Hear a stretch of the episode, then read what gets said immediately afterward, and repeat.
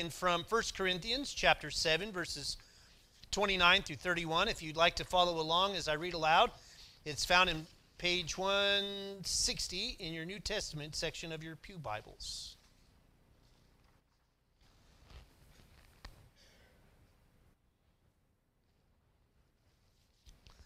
And I've realized that I don't have my phone, so if you are sending me messages, too bad. I mean, brothers and sisters, the appointed time has grown short. From now on, it let even those who have wives be as though they had none, and those who mourn as though they were not mourning, and those who rejoice as though they were not rejoicing, and those who buy as though they had no possessions, and those who deal with the world as though they had no dealings with it. For the present form of this world is passing away. May God bless the reading of God's Holy Scripture. Amen. You see, it's important for us to recognize that in Paul's life, there's an urgency to everything that he says. And you've heard me say this ad nauseum, but I want you to hear it again.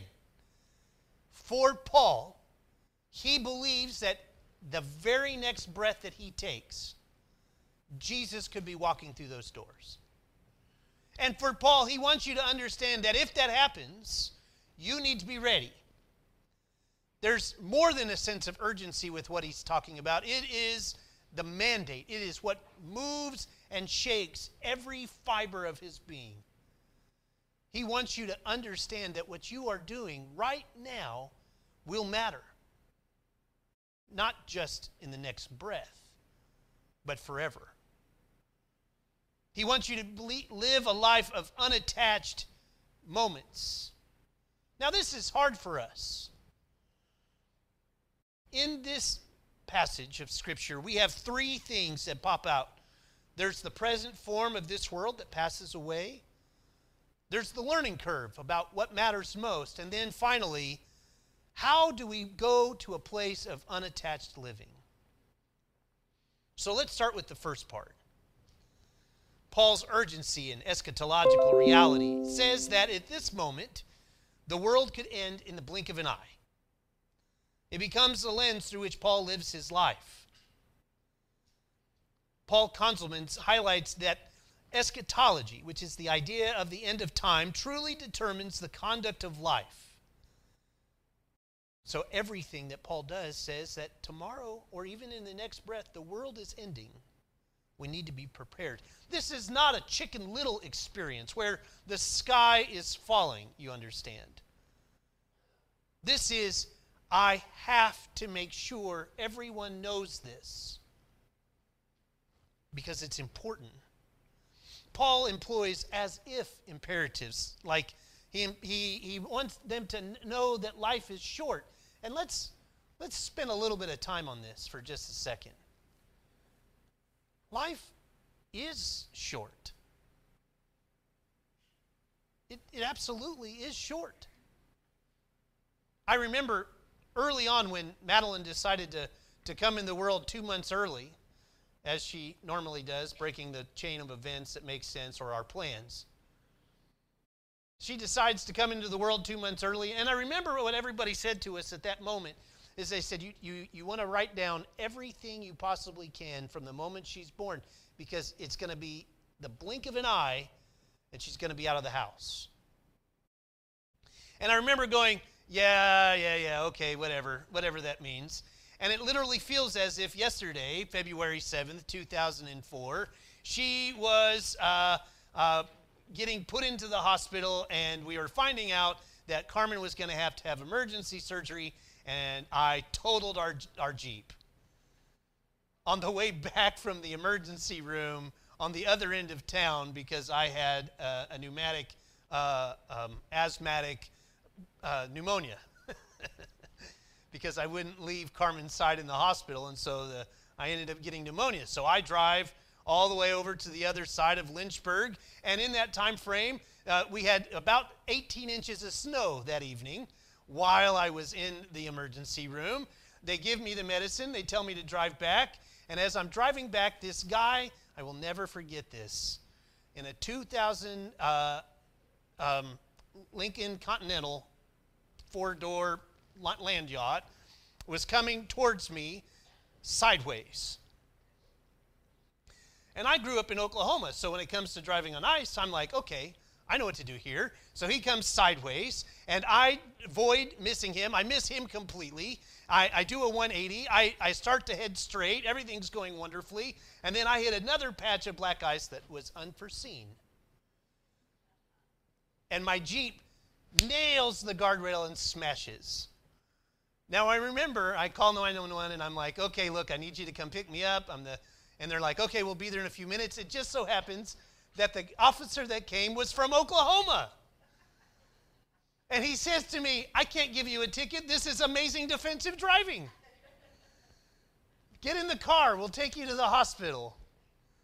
I will never forget that day. And that was, get ready, hold yourself, and put your seatbelts on. Madeline turns 20 on February 8th. That was the blink of an eye. Life really is short. Every moment that we have, we need to make it as if it is it's our last breath. Every single thing that happens in our existence needs to have that type of urgency. Make sure you take the opportunity to tell people that you love them. Make sure you take the opportunity to say, I'm sorry or I forgive you. Urgency is what Paul is bringing to you, and it's urgency that I want to give with you. But we can't do that unless we allow ourselves to have unattached lives. The call is clear live unattached lives, cut, cut the ties that bind you to the transient aspects of life people and possessions and pursuits. Paul's goal here is to have the freedom from anxiety. It becomes the essence of Christian living. So, if we're supposed to learn what's most important, Paul doesn't agree with us on a lot of things. For example, he doesn't think any of you should get married, like at all. He fully believes that it's impossible for you to show the love of God to another human being in the way that God loves you. But if you do fall in love with one another, you are to be servants to one another. You put your own needs aside for the other. You take care of one another in the same way that Jesus says to love your neighbor as yourself. That is what he says we are supposed to do. Mourning is something that is hard for us to get past. And I don't believe that you should. I think the idea of us saying that I, I mourn the loss of my loved ones is, is uh, and, and, the, and, the, and, the, and the, the church uh, damage that we do that says, oh, eventually it'll get better. I don't think that's fair. I don't think that's what God wants us to do. I don't think that's what Jesus wants us to do because it never gets better. There are just days that you seem to be a little better with it. But if you do it by yourself, it's impossible. One should not, which you know I don't like using that word,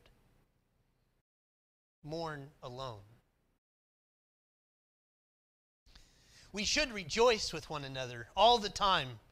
We should come together and worship and rejoice by singing hymns, by using prayers and having this opportunity. And yet, really, truthfully, uh, since 2020, when we come to worship, we're exhausted. And our rejoicing is in that moment of saying, okay, thank you, God, that we're here to be, be here together.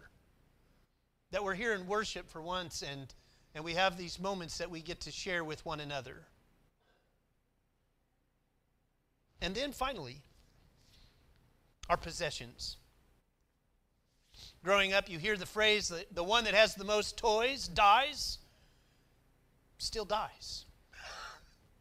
You can't take it with you, church, no matter what you say. You can, you can try to. I, I remember growing up in McAlester, there was this guy that was a true OU fan. No comments. And he decorated his car. Uh, I'm not kidding Uh, as a true OU fan, he, he I mean, it was, he wanted to be buried in his car. So they made the moment available for him to be married in his car. He bought six plots uh, so that his car would sit perfectly inside that plot so that he could, even after death, be buried in his OU memorabilia. Well, he's still buried. He didn't actually take it with him. I think sometimes we think so hard about the things that we should have or the things that we ought to have, and that we don't focus in on the things that we don't have or what people don't have. You know, I'm going to talk about it. In this cold weather, I don't think I've ever remembered a time when the Ministerial Alliance has been hit up so much about people not having heat in their homes. I don't think I can ever remember a time in ministry where I've been hearing people say, I'm about two steps away from being evicted from my home because I've lost my job for this, or I've done this and this has happened. Sometimes it's their own choices, sometimes it's not. It's really not important because at the end of the day, Jesus is very clear feed the hungry, clothe the naked, visit those that are sick and imprisoned. So let's talk about that for a minute. What we own is temporary, even our homes. Paul uses this transitory nature of our homes by likening us to guests. Consider a time when you were a guest at someone's home. The comfort, the hospitality, yet the awareness that it is not truly yours. I have two examples that I want to share with you. One, I was in youth ministry and we were supposed to be going to the International Christian Youth Fellowship event in Atlanta, Georgia from Enid, Oklahoma. So we got a car, we started driving there, the vans, because that was back in the day that we did not fly anywhere. We drove, and you drove eight hours, and you stayed at the church you know, on the way, and you get to the event, except for this one time, this youth minister not me, because I would have done it perfectly, um, may have made the kids leave a whole day early and was going to arrive in Atlanta on a Thursday when the event started on a Friday. And realized that on Wednesday as they were about halfway there. And I had just so happened to have received a cell phone to take with us on this trip. Or, I'm sorry, the other guy, not me. We're about halfway there, and I realized that we're a day early, and I, I realized very quickly oh no, uh, we have no place to stay on Thursday evening. Now, there's this beautiful thing that happens within churches that we don't um, make a note of very often. In the Christian churches, uh, you can call another Christian church and say, hey, we're on our way this place, and the youth minister made a huge mistake, and he's a whole day early. And the, usually the church will open their doors in the fellowship hall and let you sleep on the ground with your sleeping bags. And sometimes they'll even cook you breakfast. Most of the time, they'll cook you breakfast and send you on your way to your next place of uh, where you're supposed to go. In this case, they didn't take us to the church, they took us to their home. 15 rowdy high school kids heading to an event. They brought us to their home. And they fed us and they took care of us as if we were their own youth group. That's not our home. That's a place for others. Then, growing up, I'm the oldest of six kids, so when we would go on vacations, hotels were not a thing that anybody could afford, right? Like, let's just be honest. It's, it's a fairly new thing where people go to hotels and spend the night. You only went to places where you had family that you could spend the night with, and then you would spend the night in a tent or someplace else on your way to your vacation. Maybe that's not the case for everyone, but that was for me. So, growing up, every state, every city that we ever went to, my dad would show up and say, Hey, guess what, kids? there's a Christian church, Disciples of Christ. Hey, guess what, kids? This minister and I went to seminary together. Guess where we're staying tonight? Vineyard Christian Church in Nashville, Tennessee. You get to sleep on the floor of the fellowship hall. Happy vacation. Now I found myself doing that with my own children. And it's wonderful because now they go, oh, great.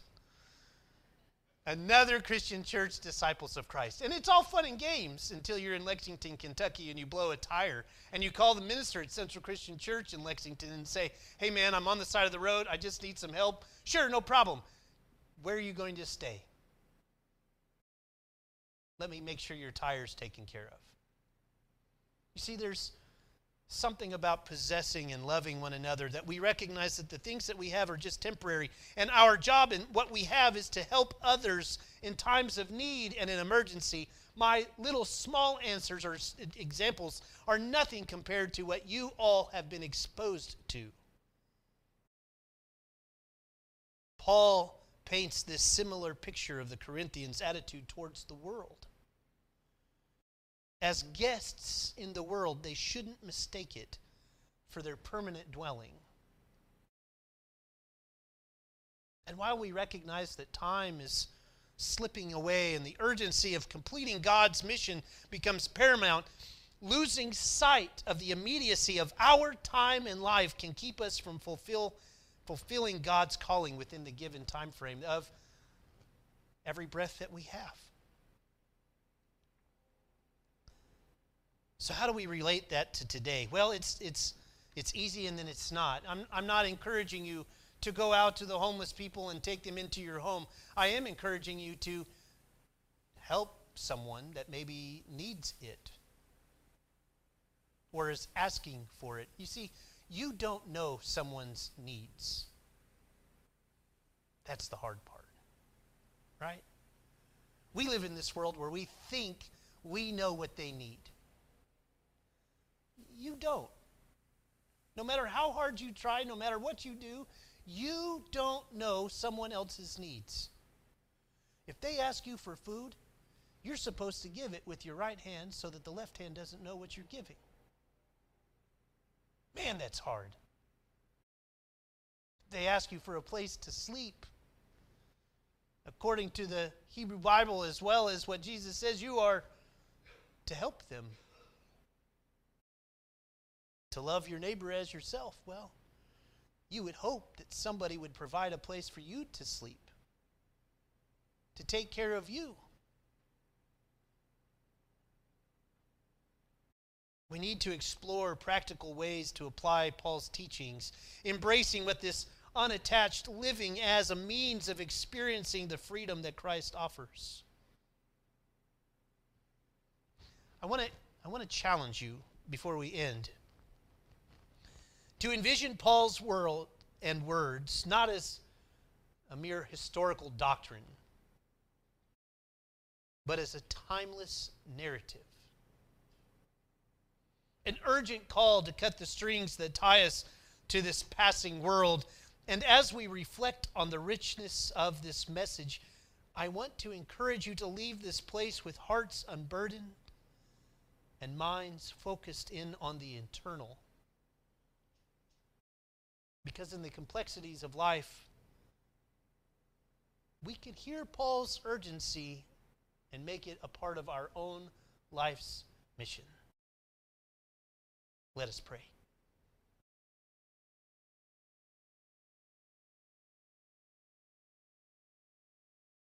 Almighty God, in the midst of trying to figure out what are the strings that tie us to the world and not to you, we ask that you come to us and that you give us strength. It's hard to let go of the things of the world. They, they seem to have wrapped themselves around us in such a way that we can't escape from them. Help relieve us of our anxiety and give us a moment to breathe. And as we breathe, Remind us of that breath that you gave to the very beginning of creation. That Ruach, that breath that changed the world as we know it in the blink of an eye.